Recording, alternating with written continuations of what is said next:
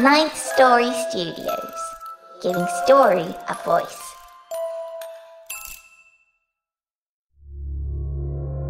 This podcast is part of the Dark Myths Collective. Visit darkmyths.org to discover more shows like this one. The darkness awaits.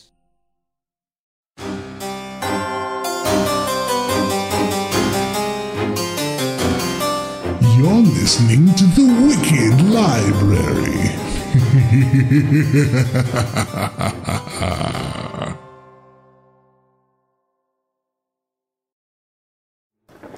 Warning.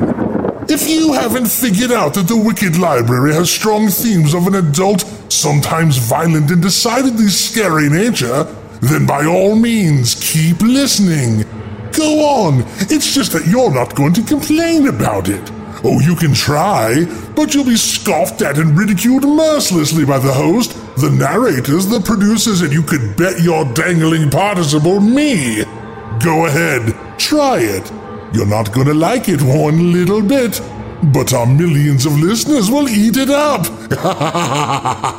and that's not hyperbole, kiddies. So there's your warning.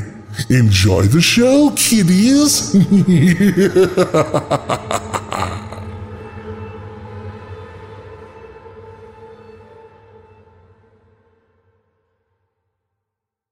is Ryan here, and I have a question for you. What do you do when you win?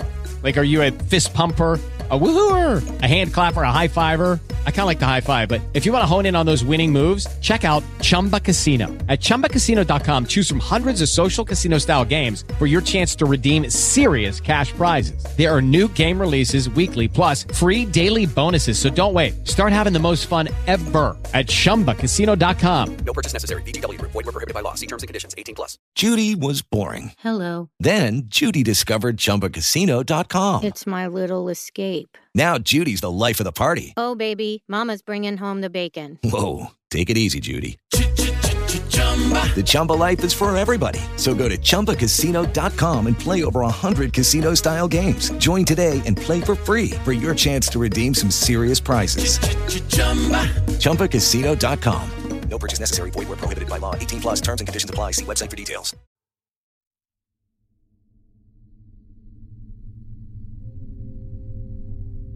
Welcome to episode number 805 of The Wicked Library. As always, before we get started today, a big thank you to all of our supporters. This episode would not exist without you. If you enjoy this show and want to help us keep making it, you can support us on Patreon. Not only do all of our patrons get a completely ad free show, they also get the highest quality version of the show, access to our archives with the first five seasons, official bookmarks, and depending upon the level of support, you get to hear our bonus stories before the free listeners. And at the $10 a month and above level, you get to hear our new show, available only to our supporters, The Private Collector. Episode 2 is due out next week, so you have time to become a private collector yourself. Sign up today at patreon.com forward slash wicked library to become a friend of the Wicked Library and, of course, a friend of the librarian. We're working very hard this season to make the show sustainable for season 9 and beyond, and we need your help to do that. Also, a big thank you to those who took the time to rate us five stars on iTunes and write a short review. Your ratings help others find the show, and of course, we love hearing how and why you listen to the wicked tales we share. Thank you so much to all of you for listening and supporting the show and our contributors. Please, if you enjoy the stories you hear, including today's story by Scarlett R. Algee, find the work of the authors, support their work. It keeps them making more. You can find links to Scarlett and all her work in today's show notes. Today's story is told by Cynthia Lowman and yours truly, and features a custom score by our good friend Nico of We Talk of Dreams.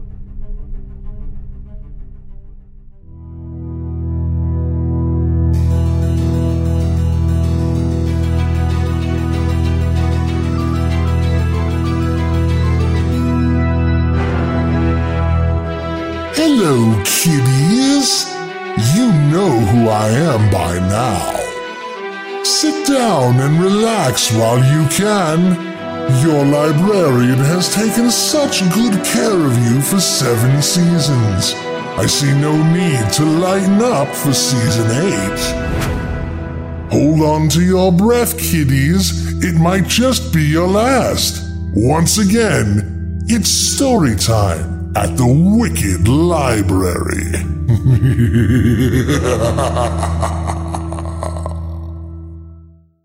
Hello, kiddies. This is your friend the librarian. Normally, we don't use more than one warning per episode. However, for this one, we've made an exception. We really don't want to hear from you about how horrible this episode is. we know. Okay? Very sensitive listeners, please be warned that this episode features body horror. If you don't know what that means, you're about to find out.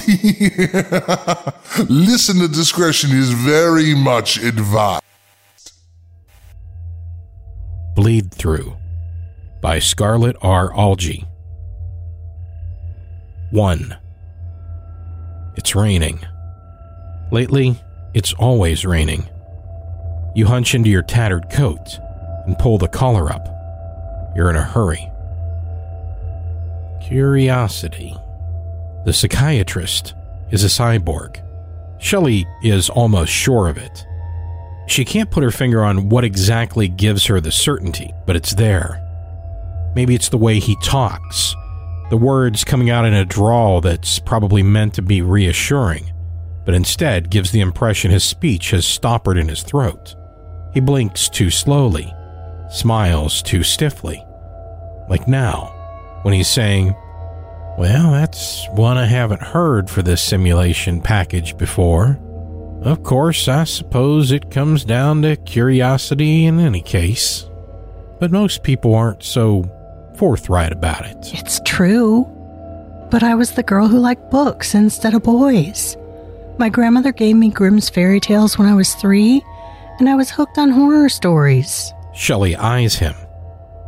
White haired, pink cheeked, glasses with silver rims, dimples placed appropriately. It's the face, she decides. He may have all sorts of biomechanics under that suit and lab coat, but it's his face that tells her he's not just meat anymore. The way his affable expression doesn't change with his inflections. He's altogether the picture of the friendly country doctor from a century ago, if his smile were more relaxed and genuine. She lies back on the reclining seat that will be her space for the sessions, and immediately pushes forward to sit on the edge again. Just as well that VR suits are padded, when this thing is all cold metal and plastic and stiff angles, bits of it poking in uncomfortable places. Look, I've done six future past simulations, Dr. Bowman, and I've never needed a psych consult before. Don't tell me that's simply because of my curiosity. Bowman laughs and shakes his head. Still a too slow movement, leaning back in his chair. He tugs at those glasses with a plump hand. no, no, please, don't be offended. It's standard for this simulation package. Prior experience has taught us it's a good idea. People are usually a little disturbed afterwards. They want to talk.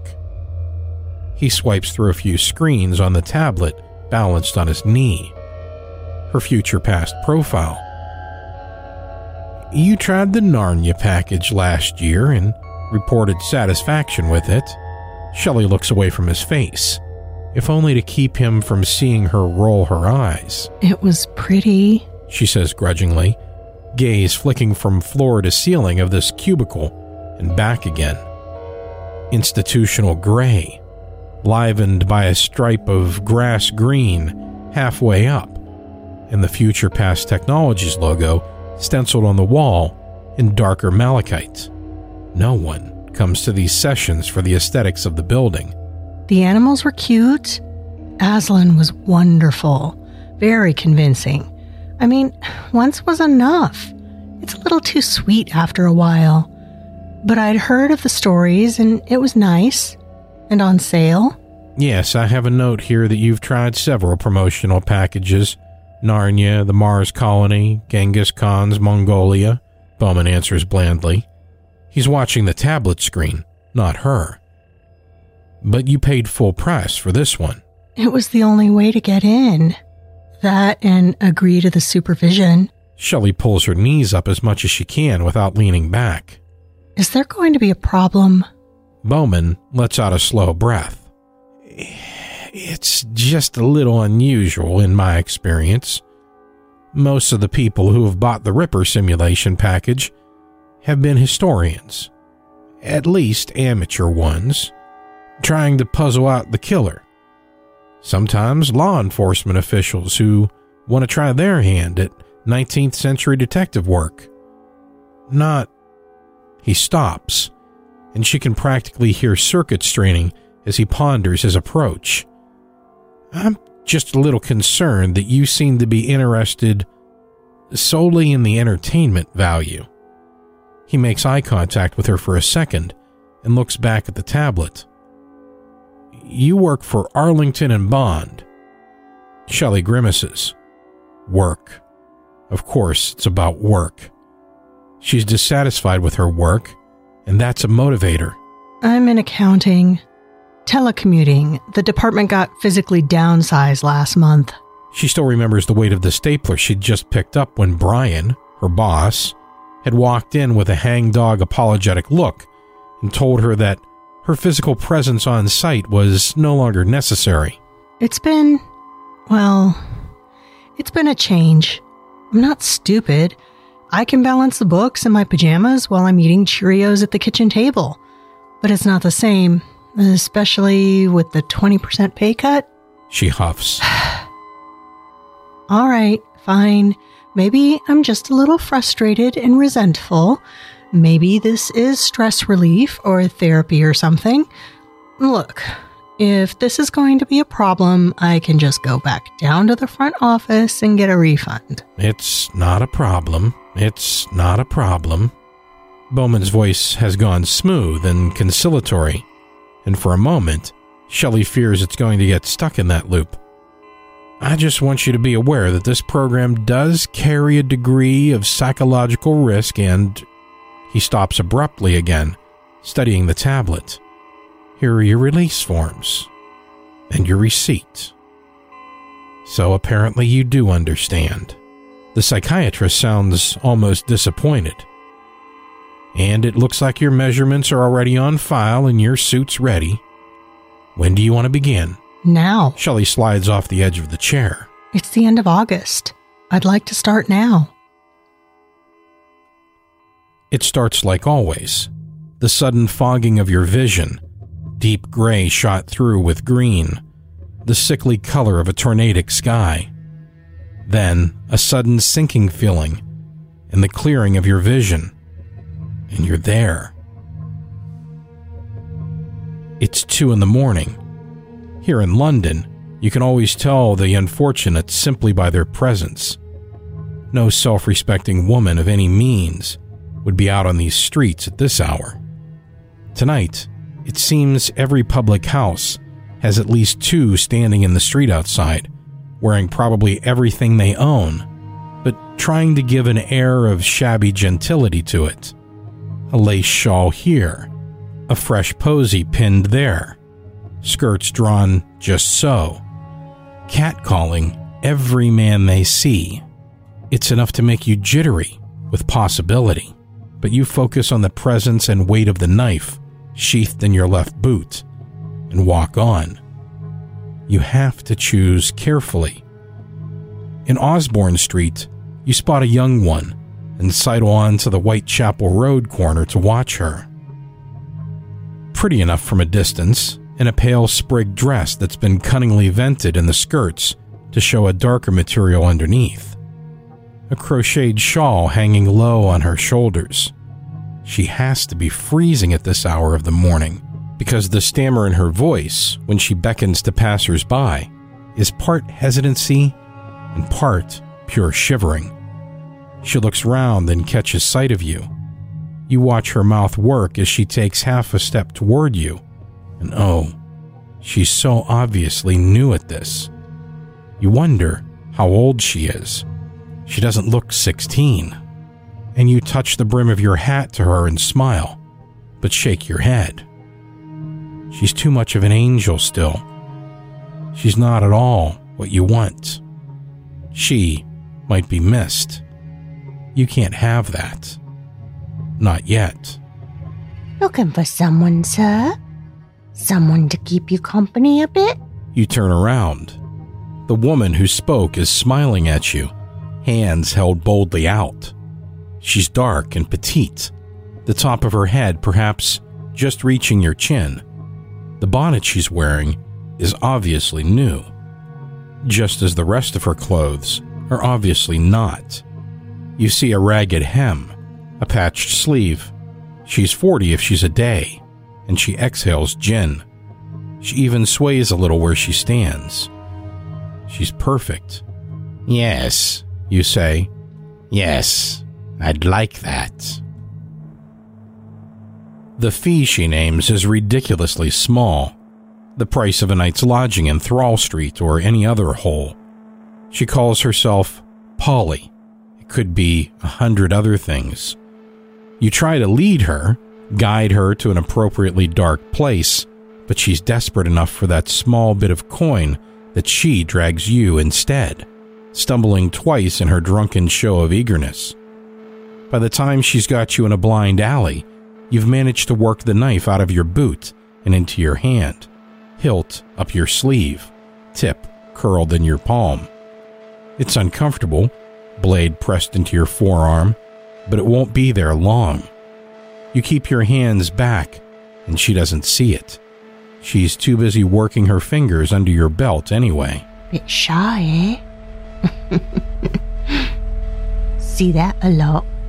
Well, don't you worry, lad. Now, Polly will take care of that. now, you grab her shoulder, haul her around, tug her back against you, and yank off her bonnet. A fist in her hair to get her throat back, and you cut deep, as deep as you can, fast, one side and then the other. The scream she might have made comes out of her sliced throat as a whistling, bubbling spray of blood. You drop the knife. Another hand to twist in the layers of fabric at her neck to hold her up while she bleeds out. The spurts become oozes, slipping down her neck into her clothes, rolling back toward her hair. When you let her go, she hits the ground like a stone and makes no sound. She's face down. You find the knife and take it up and turn her over. You lift her skirts. Four layers. Three pairs of stockings. You were right. She's wearing everything she owned. You draw her clothes up higher. Her belly is white and sunken, and the sight of her flesh does nothing to stir you. Still, it feels good to sink the knife beneath her navel to pull and pull against the resistant flesh, to hear it part in a jagged line with the wet noise of a tearing bedsheet. You leave her body in Buck's Row with her skirts thrown up. An attendant helps Shelley out of the VR suit, sprays her naked body with rose scented disinfectant and warm water, then towels her down briskly and gives her a papery gray bodysuit to pull on. Her street clothes are in a locker in the changing station at the end of the hall. By the time Bowman comes into the cubicle, Shelley is perched on the edge of the seat, drinking water from a rice paper cup. He leans in the doorway. Hi, feeling okay? Fine, fine. Shelley drains the cup and crumples it, twisting it in her hands, feeling it tear. Like Polly. Jittery, maybe. She'd forgotten that from her last sessions. The adrenaline rush, the come down, the sense of snapping back into the real world and finding it somehow less than the one she'd left. But it'll be okay in a few minutes. For a split second, everything's garish, even the gray cubicle walls. Too bright and too loud. Then her senses recover, and it's all plain again. She tosses the remnants of the cup at the wastebasket and misses, but the attendant is there for the rebound. It was easier than I expected. Fast. Bowman watches her.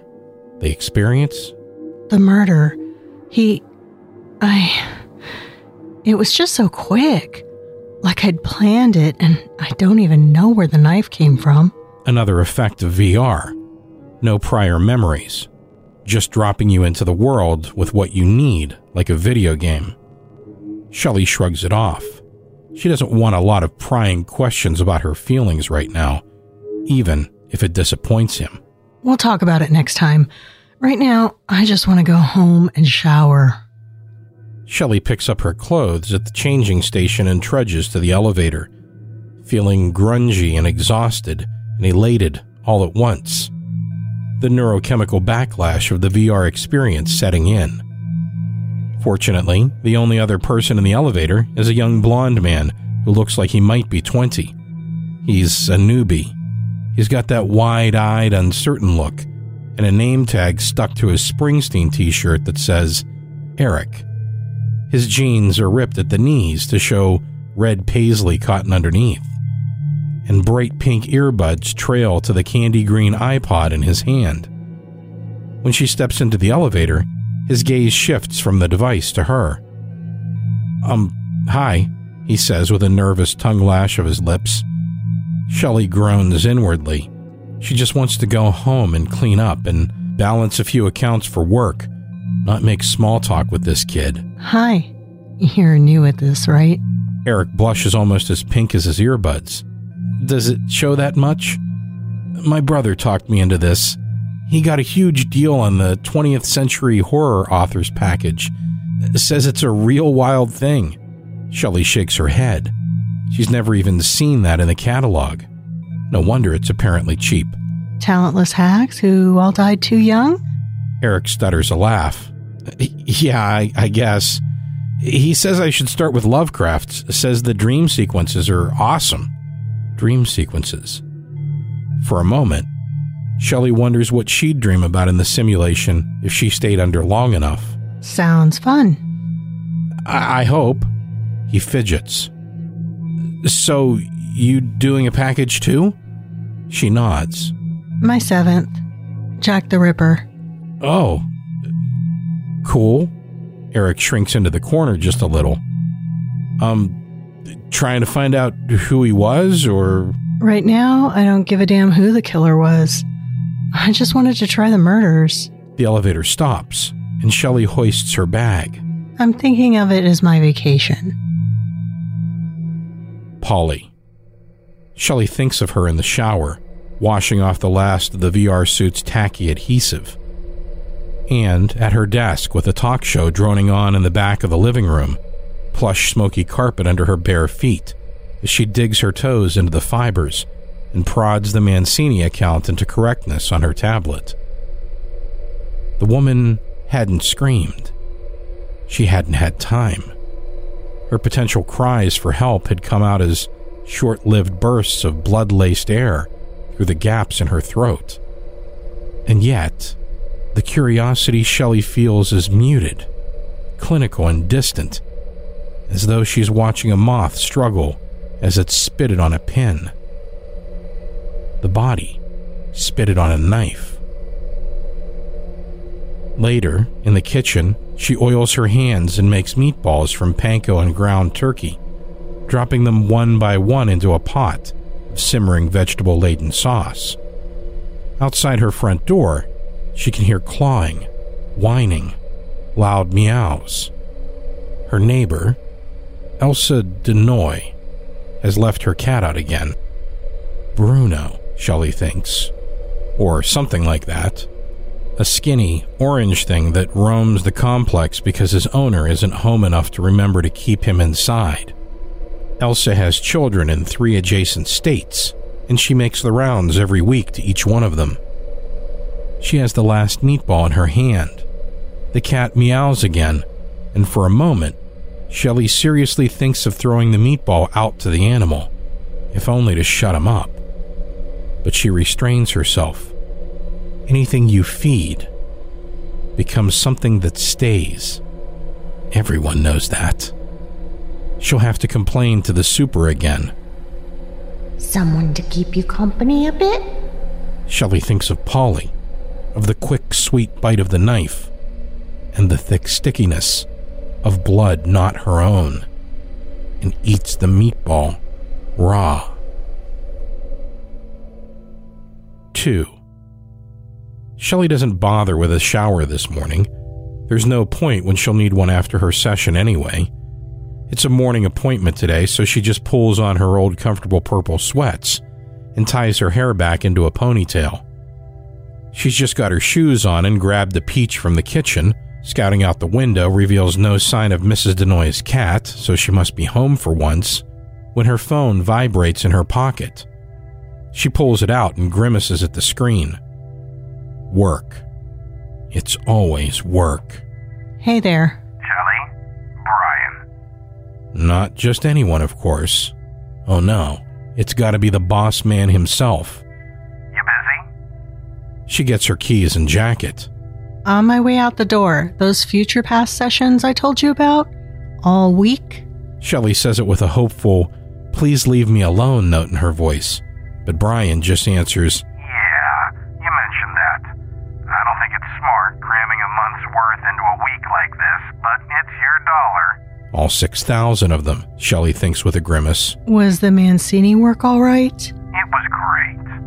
Um, Brian suddenly sounds like Eric from last night. I've got two more accounts that need to be done by tomorrow morning. I'm putting the email together now. And then, um, that's gonna be it for a while. That's what? Shelley almost drops the phone. That's going to be it? Brian, what the hell does that mean? Are you running out of work for me or something? Cutting me loose? Yes. God, she can almost picture the way he ducks his head. That stupid apologetic look she'd seen before. Like he's kicked someone's puppy. I'm sorry, Shell, but you know, the cutbacks come from higher up. Look, don't worry. Your record's stupendous. I'm sure things will pick up soon. Brian, stop. Just stop. Shelley realizes she's gritting her teeth and forces herself to relax. Her jaw aches. Fuck. Look, I've got to go or I'll be late. I'll talk to you when I get the accounts sorted out. I don't have time to kill. Time. No. You have other things to kill, perhaps. But not time. It's almost daylight. The woman approaches you on Hanbury Street, just past number 29. She's a little taller than the last one, and not so overdressed. A little heavier, maybe, or at least a little stouter in the face. But the luster of her wavy dark hair in the beginning light of morning isn't without its charm, and she shows fine, bright teeth when she smiles. She smiles a lot, and, well, now, you're just the sort of gentleman she's looking for, aren't you? The sort who's surely got a few minutes for a good time with Annie, if you don't mind spending a bit of coin. You don't mind, and say so. There's enough light now you can see her eyes are blue. She reaches up and catches you about the neck, as if she's about to kiss you. Instead, she just tugs you down a bit to laugh in your ear and nudge you toward a nearby yard. Right here, inside the fence. Sixteen people in that house, and they wouldn't know if you pulled it down round them. Be a dear and lift the gate for us. Such a bold thing. And so very foolish. You reach down, but what you grab is the kerchief around her neck, slipping your hand under it, twisting, twisting as she pulls at you, flails, a ring slipping off her finger. But she can't break your grip, especially not when you jam your free hand under her chin and squeeze, twist, squeeze. Her hand drops away from yours. Her face models. You let go for a moment, reaching for your knife, and she falls back against the fence. She's too far gone to strain for air, is poor Annie. You pull her head back when she's fallen and cut deep into her throat. Blood oozes. It doesn't pulse, just seeps out along the blade. The cartilage of her larynx crunches as it parts. You lay her down. Past saving now, poor Annie. Quite past saving. Now, the deep work. Pry the blade out of her throat, wipe it on the grass, shove it into her abdomen low into the hilt. Quick drag, rent a cloth sound of flesh tearing. Lower noises, liquid. Parting the wound shows viscera. You shove your hands in and draw it out in loops, pulled up over her shoulders. In the cool air, she steams a sparrow folded in the wings of her own flesh. The sunlight is brightening, and you're panting. You pull your knife free, wipe it clean on her skirt, turn her face to one side, and stroke the wave of her hair. There's a butcher shop, an honest to God butcher shop, on the route between Future Past and Shelley's apartment. She hasn't stopped here in months, but she's come out of her post shower session thinking of her grandmother's chicken liver ravioli. It had seemed appropriate. The fellow behind the counter at the butcher shop is an android, an old model. His face sculpted in synthetic flesh that's fixed in a mask of grim determination his movements stiff and almost comical. He doesn't speak. Shelley keys in her order at the counter and waits. And in just a few minutes, she's on her way home with a pound of fresh chicken livers in a plastic container, blood pooled in the bottom. A chicken liver isn't exactly of the same order of palatability as a meatball, but in the kitchen, listening to Mrs. Denoy's cat whine, she eats one anyway, wiping blood from her chin with a paper towel, studying the grainy toughness of the organ, the bitter iron taste, like a handful of nails in the back of her throat. Hadn't the Ripper eaten parts of some of his victims? Bowman would know, but she's not going to ask him. She'd blown off the after session talk because she hadn't felt like discussing Brian and having her motivation for these sessions brought up again. It's a little morbid fun. That's all. Just a good time.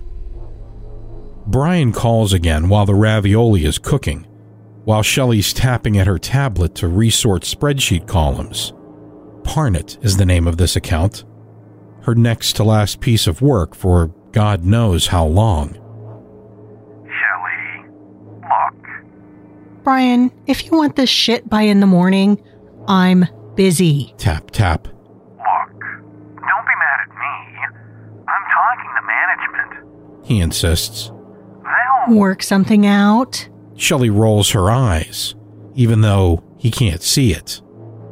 Yeah, sure. You look.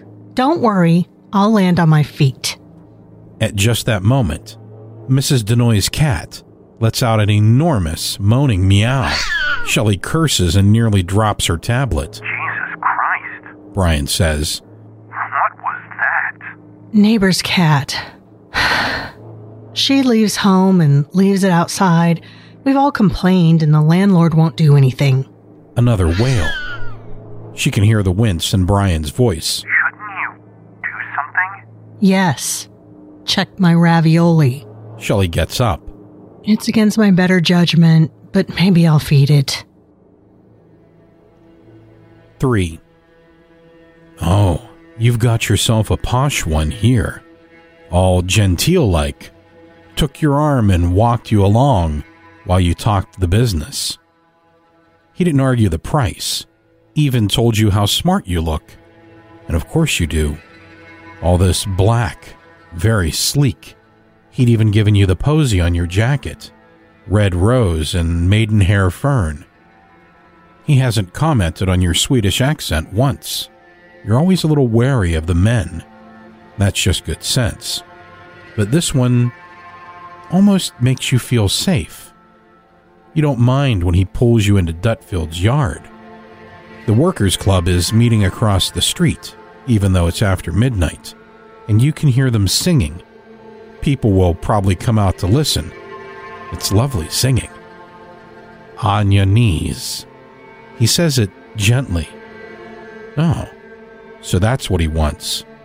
Well, that never takes long, and in this black outfit, it's not as if anyone will see you. Then he grabs your hair, and something's in your throat before you can scream. What fuck? Shelley's half out of the VR suit, pulling at the taped on leads inside while the attendant tries to cover her with a towel. Bowman, what the fucking fuck? Shelly? Even his voice makes her want to punch him. Shelly, calm down. The program ran the wrong segment, that's all. He makes it sound like it's her fault. She glowers and grabs at the towel. Look, Brian's word. Fucking Brian. But she forces evenness into her voice. look, Dr. Bowman, I've had enough lately. First, I get downsized to telecommuting. Then, I have to deal with a goddamn pet abandoning neighbor my landlord doesn't care about. And now, I'm about to lose the job I have because there's not enough work for me. She looks him in the eye. Don't spoil it, okay? Give me my damn catharsis. Fine. Bowman holds up his hands. Ineffective. Pathetic. I'm sorry. I apologize unreservedly. Do you want to run the segment again? No, Shelley lies back so the attendant can work her back into the suit. no. Sorry, it's ruined. Go on to the next one.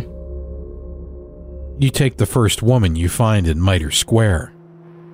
By God, you were interrupted once. It's not going to happen again. She's drunk like Polly had been, drunk enough to go along with you, and you can tell she's not a prostitute all the time. She's got a thimble on one finger and a needle in her collar. Probably her man's turned her out. The most you can get from her slurred rambling is that her name is Kate. The southwest corner of the square is far enough. You've had practice. You seize her neckerchief and cut her throat side to side, slicing her right ear as a reflex makes her try to pull away. You drop her. She falls on her back. Her bonnet has slid backward. The thimble clinks on the stones and rolls away. Her mouth is open, half smiling. You cut it deeper. Throw her skirts up and her legs apart. Kneel. Remember the other one. Blade and belly fat. Sink it in deep. Drag across. Cut through the intestine. Pull it out. Cast it aside. Reach back to her left kidney. Veiled in its caul of fat. Slice it out. A keepsake. An ornament perfect the work. Your hands are shaking. She's still warm. The cat wails. Shelley had finished the last of her work with a bottle of red wine and the last of the ravioli. She's not talking to Brian. Not now. Not anymore. Another pitiful noise from outside and she groans. Brian telling her she's out of work, Bowman fucking up her session, and above all, this damned cat. There's a bit of ravioli left. Shelley dumps it into a saucer and opens her door. Bruno is receptive to the ravioli and receptive to petting. He doesn't even object when she scoops him up in her arms.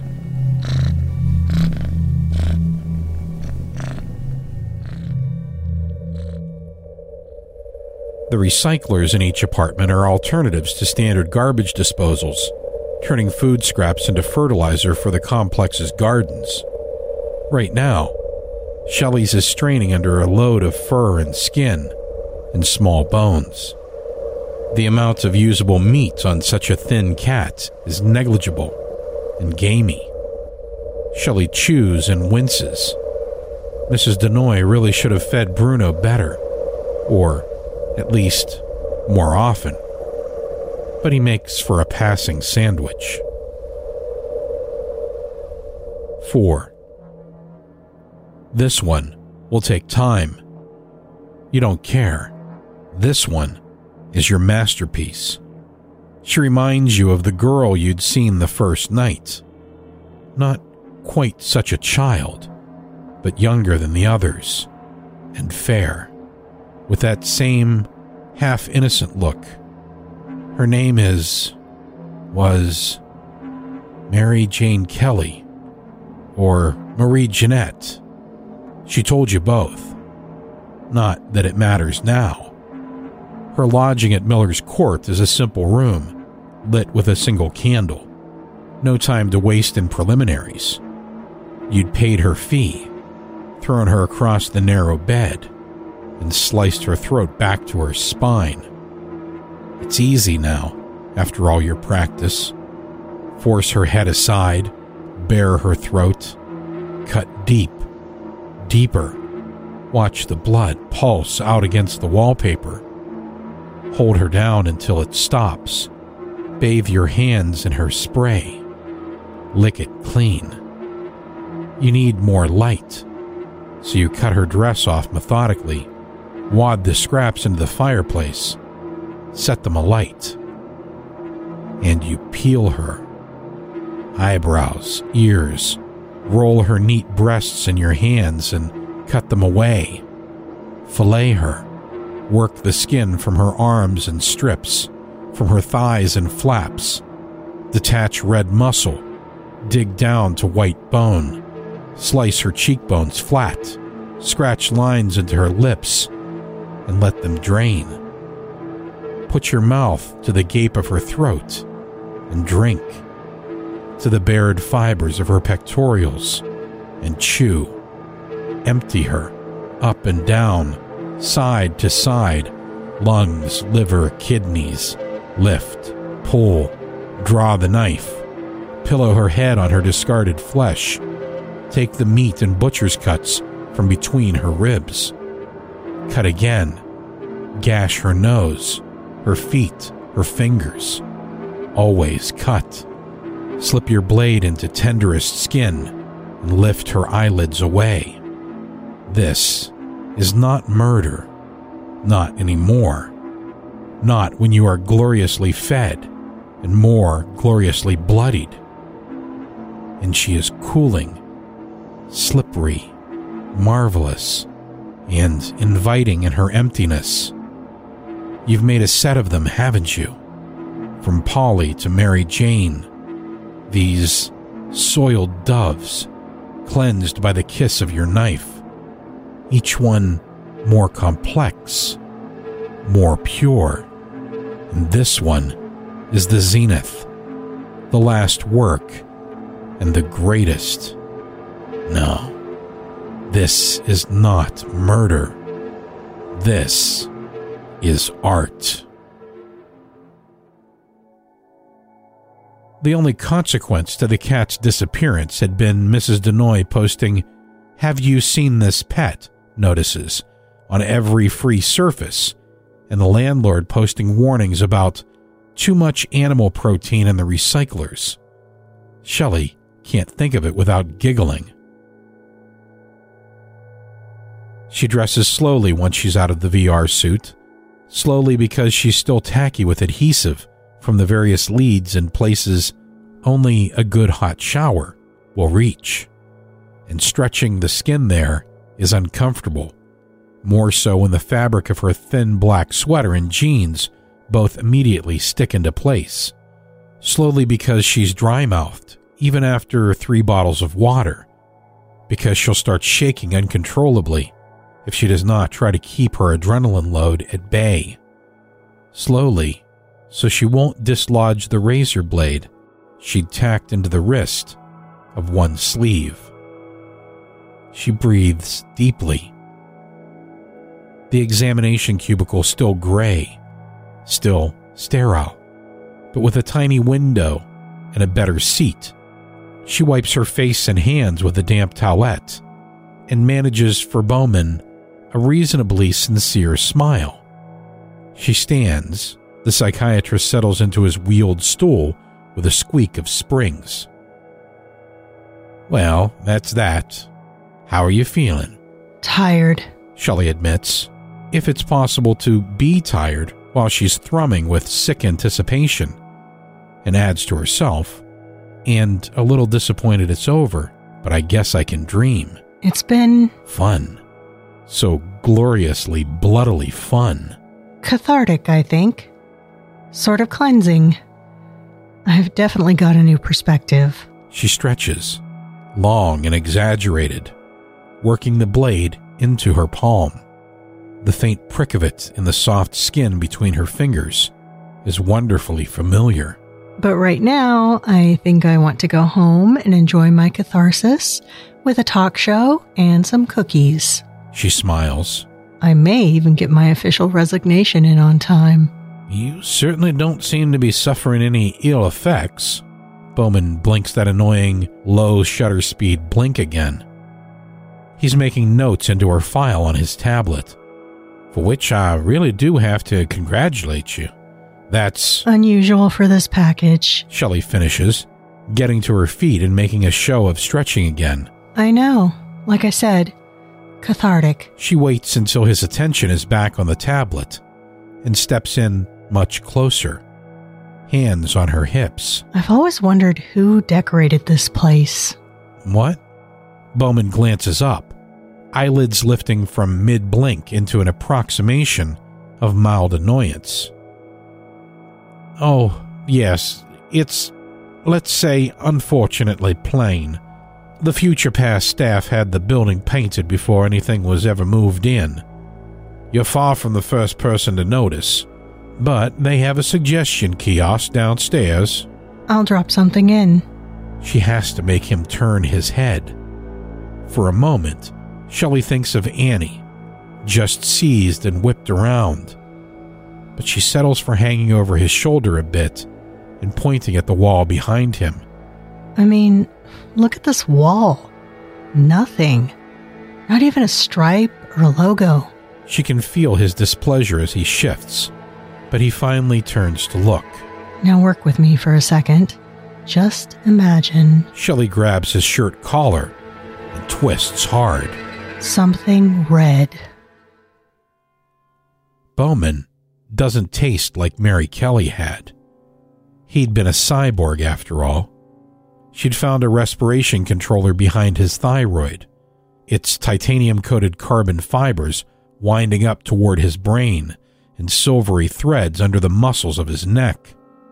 Unlike his flesh, they refuse the edge of her blade. His meat is slick and oily, sweet with a chemical tang, lacking even the faintest gaminess of Elsa Denoy's tough, stringy cat. By the time Shelley gets to the elevator, she's faintly queasy, but that's just the adrenaline talking. There will be consequences, of course. She quickens her pace to match her pulse. No getting around that.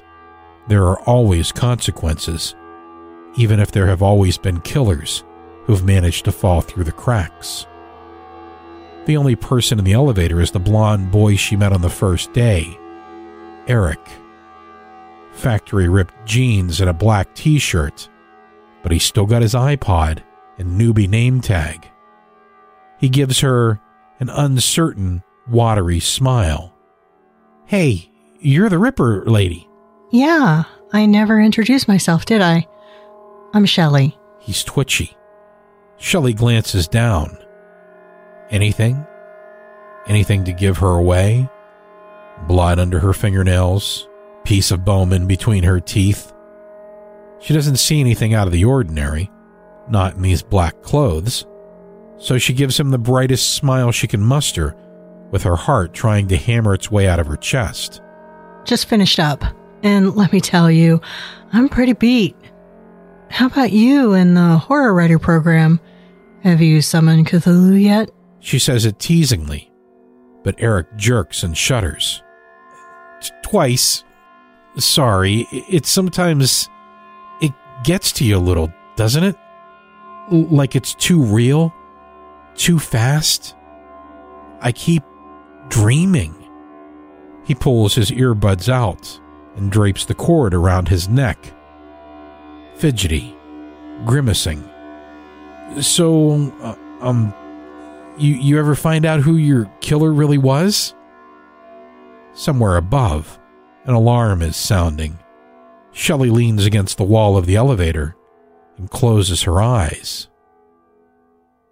Here in London, you can always tell the unfortunates simply by their presence. No self respecting woman of any means would be out on the streets at this hour. Tonight, it seems every public house has at least two standing in the street outside, wearing probably everything they own, but trying to give an air of shabby gentility to it. A lace shawl here, a fresh posy pinned there, skirts drawn just so, catcalling every man they see. It's enough to make you jittery with possibility, but you focus on the presence and weight of the knife sheathed in your left boot and walk on. You have to choose carefully. You're on Osborne Street again, and again the tow headed girl catches your eye, but this time you get a good look. Pale, blonde, willowy, and she's changed her dress. Blue calico skirt, arranged just so. Velveteen neckerchief tied around her throat. Beneath the carefully arranged fringe of her hair, she looks up at you, eyes wide and blue, the set of her painted mouth uncommonly bold. She makes an offer without saying a word. Not so much the angel now. Something's changed. She's ready. You smile and bow and hold out your hand. It was me, Shelley says with finality. all along. Just me.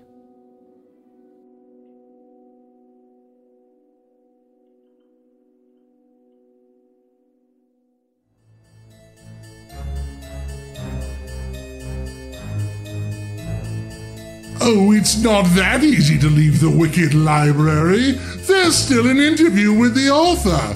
But first, this. Hello, it is Ryan, and I was on a flight the other day playing one of my favorite social spin slot games on chumbacasino.com. I looked over the person sitting next to me, and you know what they were doing? They were also playing Chumba Casino. Coincidence? I think not. Everybody's loving having fun with it. Chumba Casino is home to hundreds of casino style games that you can play for free anytime, anywhere even at 30,000 feet. So sign up now at ChumbaCasino.com to claim your free welcome bonus. That's ChumbaCasino.com and live the Chumba life. No purchase necessary. Group. Void were prohibited by law. See terms and conditions. 18 plus.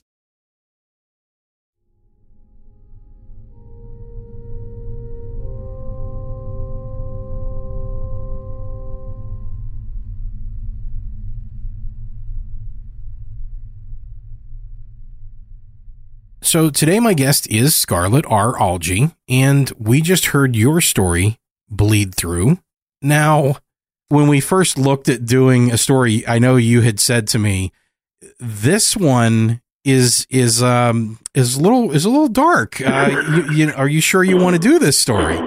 And I said, of course, we're the Wicked Library. Why would we not want to do a dark and wicked story? And then I read it, and I said, wow, this is dark. Um, but it's also a great story. It's very masterfully written. Once you get past the surface, that can be a little shocking in, in parts. Um, there's a lot of a lot to this. There's a lot to unpack with this story, and I had a lot of fun. A lot of fun doing it. Uh, I mean, I'll tell you, it's it's hard sometimes when you're playing a part and, and you have a character that's that dark even when you're narrating, you have to kind of put yourself in their mindset and see the world through their eyes. Mhm. And that's one of the things that I wanted to say I thought was really cool about this story is when we switched to her view and and when she was actually when Shelly was actually in the story uh, or in the VR situation, you switched over to a second person point of view. So you're doing the whole you thing. Um, which kind of puts your listener, your reader in the uncomfortable position of I'm doing all this stuff, which I'm sure was deliberate, right? Yes, yes. You want to be immersed in that experience because she's experiencing it as though she did it herself. So yeah, that that that was deliberate from the get go. There's a lot to the story. Like I said, there's some commentary there on kind of the dangers of getting involved in a situation and just kind of disregarding our our better emotions and diving into those darker emotions there's more to it. Once we start to invest ourselves and our emotions into something mm-hmm. that it can take us down a darker path than we might like to go down. Yes. Oh yes. But at the same time there's also a sort of uh and it feels kind of weird to sitting be sitting here making commentary on my own stuff, but there is kind of an angle of, you know, with something like the VR experience, what would you do if you knew you could get away with it? Exactly. And, and that's a really interesting commentary on kind of human nature. And whenever we talked about it after I had done the narration and kind of had been through the story, you know, I, I had a conversation with you and I said, you know, this really could be um, a, a Black Mirror episode. Yeah, I will. I will take that as a very great compliment it's a great series. I mean, it's uh, I'm, I'm sure you can probably see it too. There's a lot of those common threads where you know we explore the darker side of of human nature mm-hmm. and how technology blends with that and allows us to kind of immerse ourselves in these virtual worlds. Mm-hmm. I think there's a danger there in going too far. And you know the the doctor is there to kind of guide her and help her and she's like I don't need you. Yeah, I've done I've done this before. You know, you're you're not necessary. So exactly. There's a big difference between Aslan and Jack the Ripper, obviously.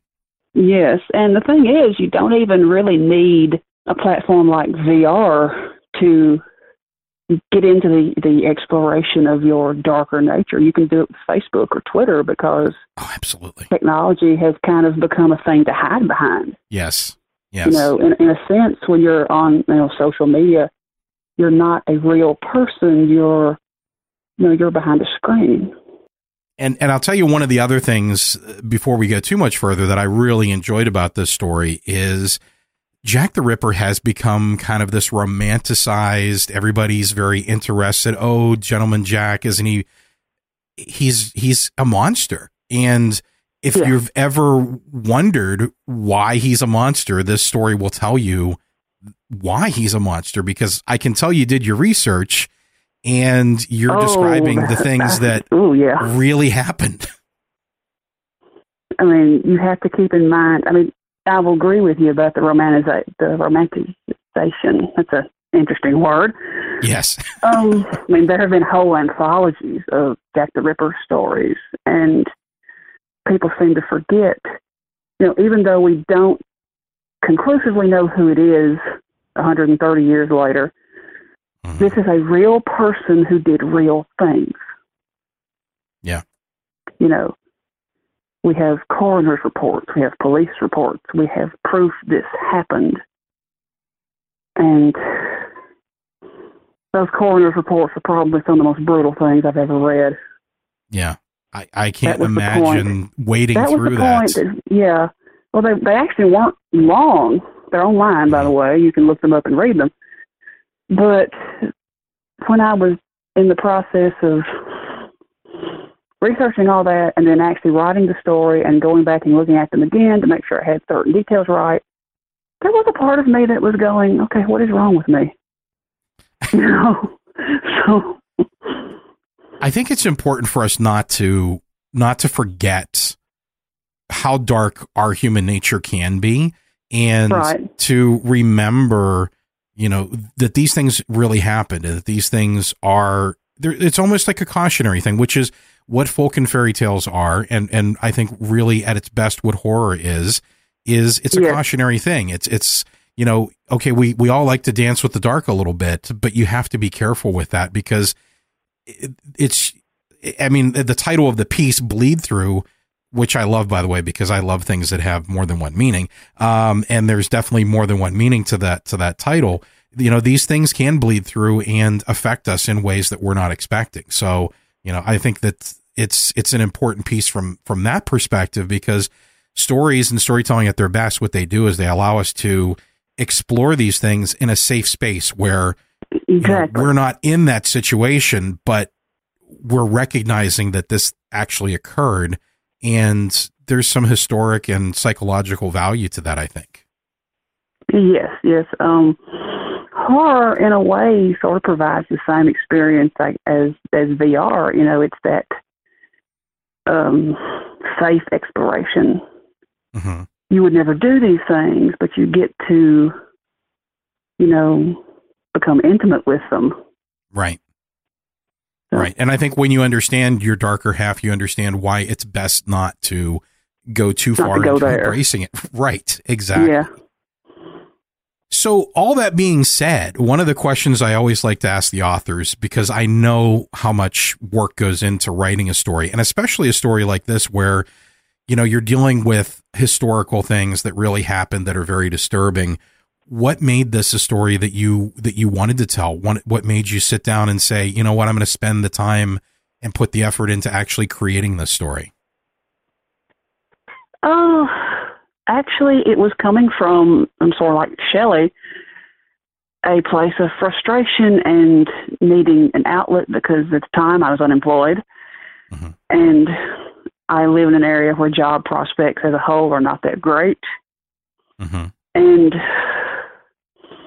mm, I actually wrote the story sometime in 2014. So by this point, I really don't remember why I picked that subject but it was uh, it was definitely a need to work out some anger and frustration and just general dissatisfaction with the world. I understand that. I mean, and I think that that's, that has become even more the case in the last year and a half or so. Yes. Um, that the world Yes. has become a very strange and dark place. And uh, I think we all have some frustrations to work out. Yeah. Yes. And it's nice to do it in a constructive and positive way. Um, so what was your what was your biggest struggle with getting this piece into its final form? Actually, I pretty much had it down in my head how I wanted it to go before I started typing. It was that little voice in the back of my mind that was going, "Okay, what is what is this going to make people think about you?" It's always an interesting question because I think that horror writers get painted into this this corner where people are like, "Wow, for them to go that dark, they must be twisted." But it's it's really not. it's kind of I think I think horror writers get the short end of the stick, and when it comes to you know convincing the rest of the world that we are normal people. I, I mean, I always say, you know, horror writers get a lot of this stuff out of their system. And I think that's why most of them are some of the kindest, the nicest, the most giving, most well, well balanced people that I've met. Now, I'm not going to say that there aren't some strange folks out there because definitely come across some. Um, but as a general rule, the majority are more well balanced than writers in other genres that I've met. I'm not going to speak for myself, but I would say, just from observation, I would say horror writers are more well adjusted than people that write romance. You know, Nothing against Because- romance. nothing But against yeah. romance other than it seems it seems awfully easy to do. Yeah. You know, it seems awfully formulaic, but Yeah. you know, whatever works for you. I don't think we're hurting anybody's feelings. I mean, anybody that's listening to this interview is here because they're horror fans. They may also like romance, but we understand we're part of a horror community and we, we, yeah, if you can mix the we- two, so much the better. Eh, right. So one of the things that's always interesting to me with with stories, and, and you kind of talked a little bit about this. You said you had the story kind of in your head before you sat down to write. When you started thinking about and piecing this together, because I I know a lot of writers that are are like you, where you know they kind of work out the entire piece and then it's just a matter of sitting down and writing it out. Um, I tend to write more by the seat of my pants. Um, and then of course I know folks that are, you know, heavy outliners, they kind of map everything out. Um, I mean, there's always, there's it, just like anything, there's, there's lots of different ways to get to the same destination. But what came first for you with this story? Was it the, was it the characters? Was it the story itself, the setting? What kind of really pulled you into the story? It was the setting. It was the setting, and most specifically, the character of Jack the Ripper. Shelly ended up actually sort of as an afterthought when I realized I needed someone to tell the story through. And I'm I'm one of those people. I don't outline. I don't do any of that. I I actually can't write it unless I already know how it ends. So what surprised you most about this piece when you when you actually started writing it or when you got to the end of it? It wasn't the fact that Shelly turned out the way she did. It was the fact that it happened so quickly. Because I intended for there to be sort of a you know a major change in her character mm-hmm. a sort of Nietzschean, you know, the whole thing about you know you gaze into the abyss and the abyss gazes back into you. And uh, but I was I was really surprised that it that you know in terms of story time that it happened as rapidly as it did. Yeah, she was already kind of in a dark place, so she was kind of already kind of prepped for that, yeah, that tipping. I think she just needed a tipping point. Right. Yeah, and it, was nice how you had a contrast between her and the the young man that was kind of doing this for the first time, and you know he was he was diving deep into Lovecraftian horror, uh, which is a really dark place to go. And you know she's kind of been light and fluffy up to this point, and she thinks that it's going to be a walk in the park, and mm-hmm. she picks something that just really digs into her psyche, and uh, wow. Yeah. She goes to a dark place fast. She definitely does. Yeah, I I think I had originally intended for the time frame of the story to stretch out over maybe a few weeks mm-hmm. or something, but she wasn't having any of that. She wanted her fix and she wanted it right now. So it's always kind of fun when the character grabs your hand and leads you along and says, "No, that's not how this is going to happen. It's going to happen this way." Right. Sometimes you find yourself wondering, are these really fictional people? it's it's interesting, and you know we can talk a little bit about. Uh, you know, you've obviously written for the other show that I do for the Lift, and uh, you've had an opportunity to kind of play in Victoria's world and and you know have her lead you around. Um, I'm just curious because it's something we've never talked about. How how is that experience for you? Is it different than you know just sitting down and writing a piece on your own because there's already a pre-constructed world in this uh, very aggressive little girl that wants to go in a certain direction? It, it, it it's quite different. Um, in addition to doing uh, the lift stories, I've also done um, some stories for the explorations uh, sci-fi anthologies that are put out by Woodbridge Press, mm-hmm. which is also a shared world concept. And on the one hand, um, having those guidelines already in place um, it makes certain things easier. You don't have to worry about world building mm-hmm. because it's all done for you. But at the same time, you have that set of constraints that says you can do this thing but not that thing. Right. And for some reason, I have found that I guess because uh, the lift was my first experience with writing for a podcast, I have found that when I write lift stories, I'm thinking the whole time I'm writing this, okay, how is this going to sound when it comes out the other end? It does change things. Writing for audio. Yeah. And I think the fact that the fact that Victoria is a child probably keeps me from going darker than I would, you know, than I do. It keeps it keeps things a little bit wider than I would usually write. Yeah, she's a very interesting character in that regard because you know, she has the appearance of a child. That's kind of her her I don't know her clothing as persona. Yeah, yeah. Uh, but I mean, she's obviously been around for quite a while. Uh, we bounce around in the in the timeline a lot in the stories that we tell. So, you know, you're getting her at different ages all along. You know, we don't go chronologically. Uh, so, you know, she's been around for for quite a while, and uh, I, I sometimes get the feeling not sometimes, but I mean, over the course of doing the first couple of seasons, I, I've come to realize that she is who she needs to be for the person that she's working with. Right. And, you know, some of it is her real personality that comes through, and some of it is just facets, and some of it's a facade. You know, it's kind of like, mm-hmm. oh, I'll play the sweet and innocent if that's what I need to do in order to get you to see things the way that you're supposed to. Right. She's there to save you from yourself. if you let her, exactly. If, exactly. if you let her, if you're willing. Yeah, absolutely. So when you are writing, uh, be it a shared world experience or be it you know a piece that you're working on for yourself, do you have certain routines or certain rituals that you use to kind of get you into the right mindset to to to get writing and to get the juices flowing? I, depending on what I'm trying to write, I usually listen to a lot of music beforehand. Try to find something that fits what I'm what I'm wanting to do, and just sort of get into that mood. Uh, when I was writing Bleedthrough, actually, I wasn't listening to music. I was watching a movie.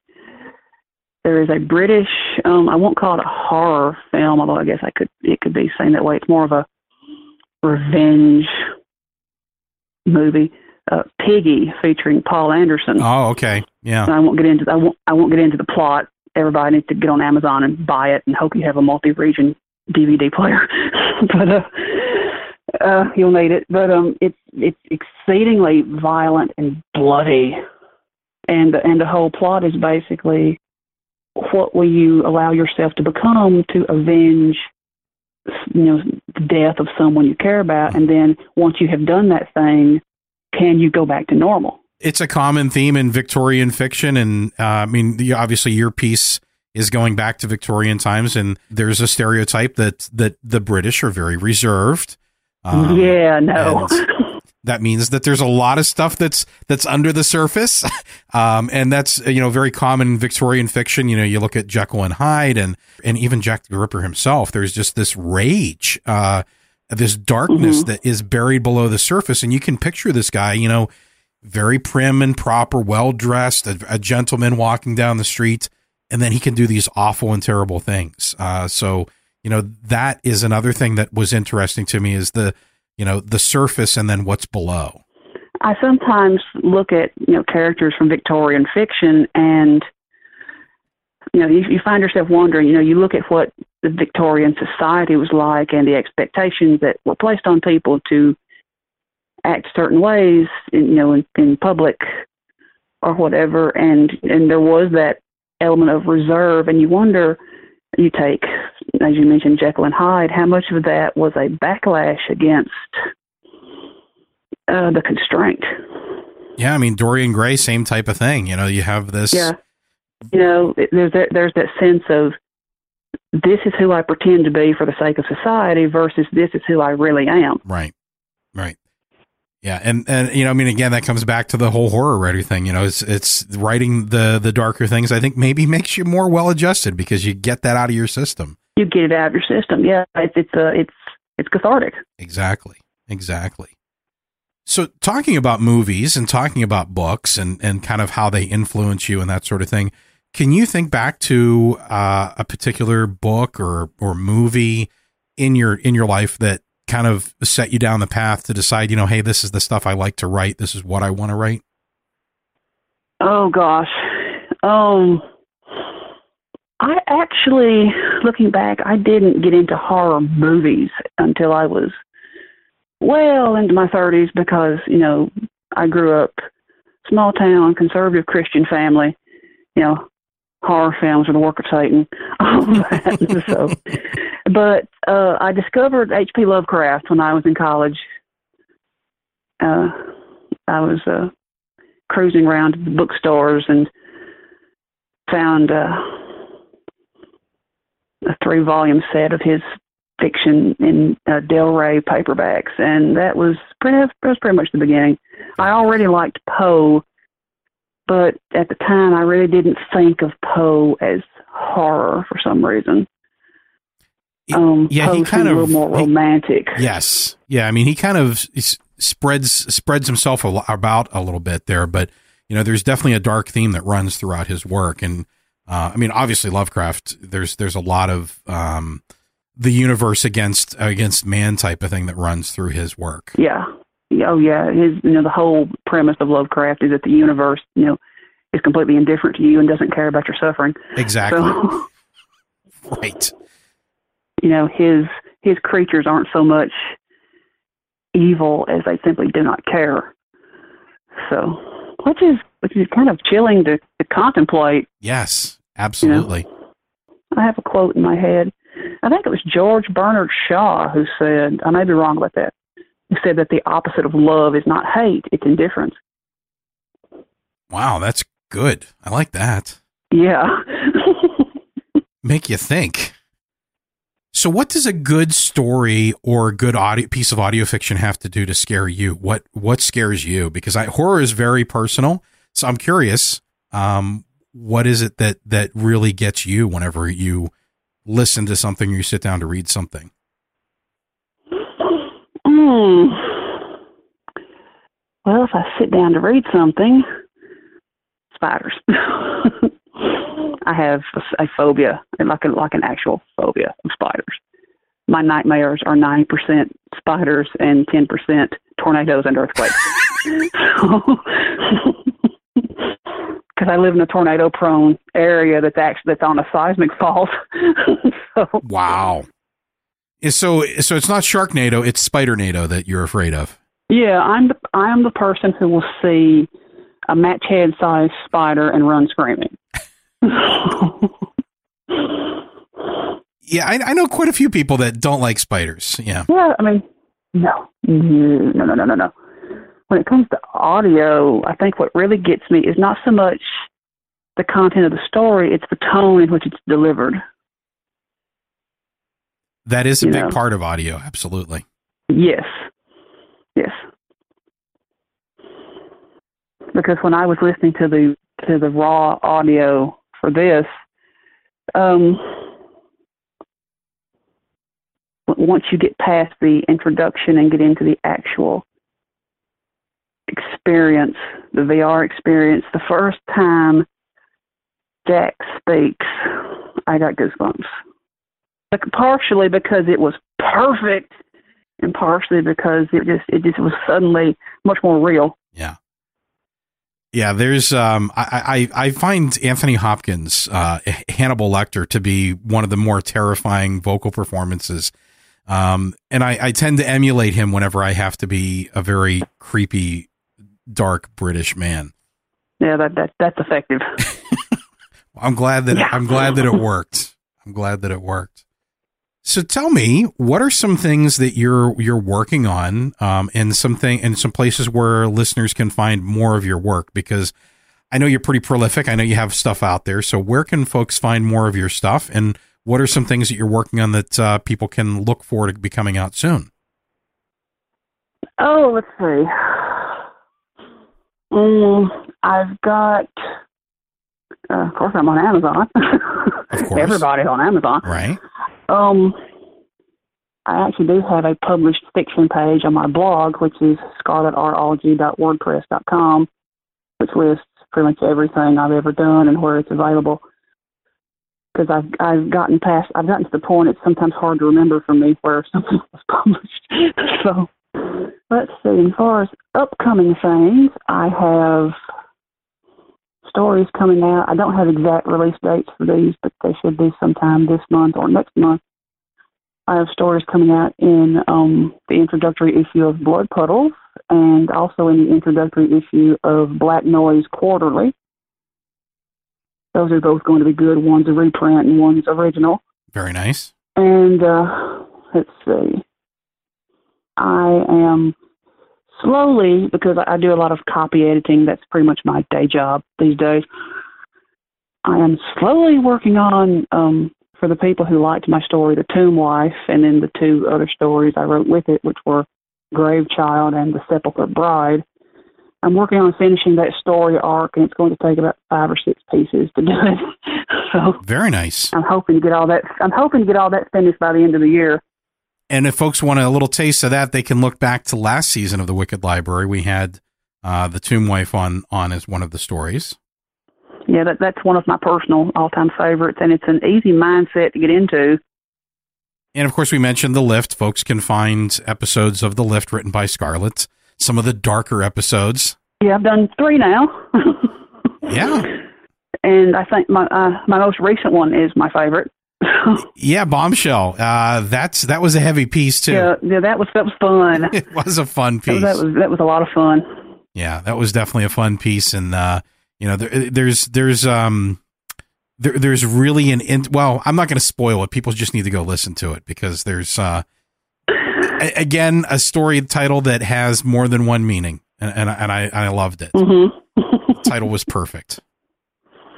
Yeah, that was the result of me doing a lot of thinking about what can I call this that won't give it away. Right. well, the original title for the piece we heard today, "Bleedthrough," um, was what the uh, the Ripper The simulation. Ripper simulation. Right. Right. Yeah, and and my best friend looked at it and she went, "No, no, way too obvious." yeah, you know, it's. I mean, you kind of know pretty early on what's coming, but it, it, you know, it's it's better to to get that set up through the pace of the story rather than just you know the title giving it to you. So that was a, that was a smart choice. I really I really enjoyed the title for it. yeah, it, it ended up being more appropriate than I realized. Yes, absolutely. So, what's the best way for folks to reach out and get in touch with you if they they want to talk to you or ask you questions about your work? I'm on Twitter. It's at ScarlettRAlgee. That's actually uh, probably the simplest way because my Facebook is kind of restricted. Because I have a lot of my horror related things I don't want members of my family to see. Right. so people want to email me directly. It's uh, scarlettralgee at gmail dot com. Excellent. So I can I can probably I'll I could send that to you so you can type it out properly. well, we'll make sure we have links to everything um, in in the the page for the Wicked Library. People can click on it, go to your your little bio that we've done for you, and there's links to all that stuff in there too. So uh, make it real easy for those that don't have uh, that might be driving or exercising and don't have a pen handy. Uh, they can just head on over to the to the website and get that information pretty easily. And hey, if anyone wants to do fan art, I, that that would please me greatly. Tremendous. Well, I really appreciate you taking all the time. Uh, it's it's late at night. Uh, we wanted to do this a little later in the evening because uh, we wanted to let the, the puppies sleep uh, so that you had some free time to talk. Yeah. so it's I have nearly one. God bless her. yeah. She's twelve, and uh, God bless this dog. I got her when she was ten days old. Except I didn't know that, and so she's she grew up. She's a little cracked, and she she she'll bark at the least little noise. So I had to wait until I knew she was absolutely asleep. Well, I appreciate you taking the time late in the evening, and uh, you know we'll definitely have to have you back on the show again. I look forward to that. Yeah. Oh, and I do have one last thing, just in case anyone's curious. Yeah. It did cross my mind, and people might wonder, you know, with me having done all this research for the story, do I have a theory on who Jack the Ripper actually was? And the answer is no.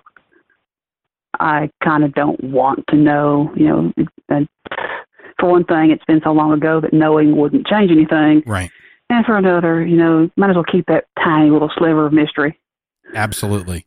So It's eh, you know that's that's fodder for story. To the, you know whenever something is is known for sure, I think it, it takes some of the air out of things. it, it takes, yeah, yeah. Well, again, thanks so much for for sharing your story with us. Thank you. Thank you for having me. Absolutely, it's always a pleasure to have you on the show, and uh, it, it was a great pleasure to finally get a chance to speak to you. And yeah, that's that's mutual. Thank you for listening to today's episode of The Wicked Library. Wicked Library is a Ninth Story Studios production, ninthstory.com. If you enjoy the show, please consider supporting us on Patreon at patreon.com forward slash wicked library. You can be a part of helping us keep the shows coming for as little as $2 a month. All supporters get Wicked Fun rewards like bookmarks, access to our archives, and at higher levels, bonus stories before anyone else hears them, and our new series, The Private Collector. The more generous you are, the more wicked the rewards are. The Wicked Library is proud to have Booth Junkie as one of our Season 8 partners. Booth Junkie is a YouTube channel dedicated to the tech of at home professional voiceover, created by the very talented Mike DelGaudio. If you've ever been interested in getting into voiceover, seeing what goes into voice work, or just can't get enough of Mike's voice, it's a great channel to watch. You can find the channel by going to boothjunkie.com. Complete credit and full show notes, including links and information from today's episode, can be found on thewickedlibrary.com. You can also find links to our Twitter, Facebook, and iTunes page.